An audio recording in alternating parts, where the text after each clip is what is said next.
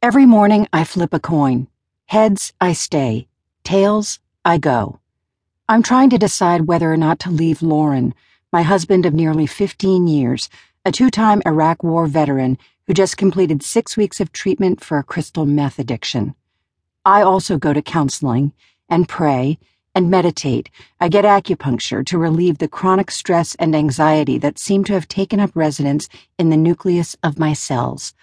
I have chiropractic adjustments regularly and have altered my diet in an attempt to boost my immune system, which faltered badly in 2013, landing me in the hospital with a periorbital cellulitis infection so severe I was asked for my advance directive.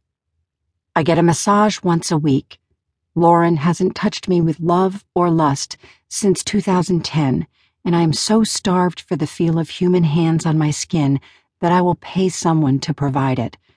I talk to other family members of veterans and attempt to have some sort of social life, which is complicated by being married but effectively single, since he is unable or unwilling, or some combination of both, to accompany me anywhere. I do all of the crap that I, as the spouse and caregiver of an 80% service connected disabled veteran with severe post traumatic stress disorder, PTSD, and a mild traumatic brain injury, TBI, am encouraged to do to take care of myself, to put on your oxygen mask first. That's what the people at the Veterans Administration, VA, down here in White City, Oregon, the people who don't live with what I live with, tell me to do. None of it seems to help. So I flip a coin. This morning it was heads, buying me or sentencing me to another 24 hours, depending on how the day unfolds. I love my husband but I just don't know when he's coming home, and it feels like I've been waiting far too long already.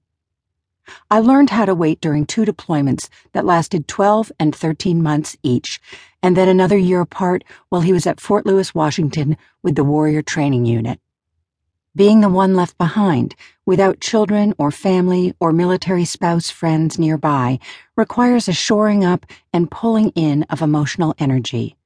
With no one in physical proximity to open your heart to, you endure by keeping it closed. I got so good at waiting that when I came home from work one day to find a glass vase containing a dozen American beauties by the front door, tucked out of sight from the street, I wondered, who the fuck are those from? The swearing problem started during my husband's first deployment when I was learning military culture and the acronyms and how to deal with the part of his employment contract requiring that every day at work there were people whose job it was to kill him, and it was his job to kill them back. I wanted to kill the women who told me they understood how hard it was to have your husband gone because their husband traveled for work too, and once he was in Dallas for like three weeks. I tried a few times to gently explain the differences between a three week business trip to Texas and a 13 month combat deployment to Iraq, but was so quickly tuned out or met with such blank stares that I quit. Being unable to evoke my husband with words to keep him alive in conversation made it feel a little bit like he had already died.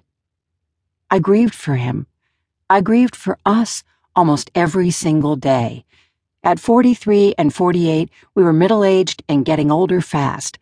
This war was aging us in dog years. The Army kept preaching resilience. How I came to hate that word, as if the problem and the cure were both wholly within my domain if only I were a little more flexible, if only I were Army strong, if only I got on board with being an Army of one a short lived messaging campaign the Army abruptly discontinued when it determined it wasn't necessarily the message they wanted to send, or perhaps it was a tad too close for comfort. If there is an army of one, it's not deploying to Iraq. I wasn't prepared at all for this life, and I still cannot quite fathom how it became mine.